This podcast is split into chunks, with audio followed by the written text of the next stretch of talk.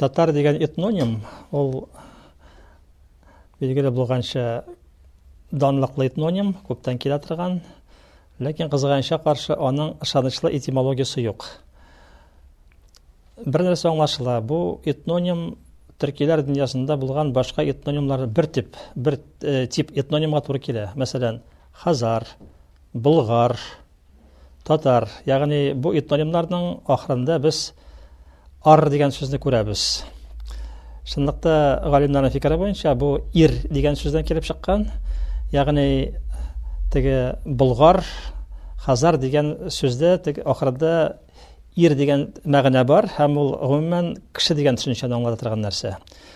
Әмма менә тат деген тамырның каян килеп чыкканы билгеле түгел. Дөрес тат деген халык та бар кавказда.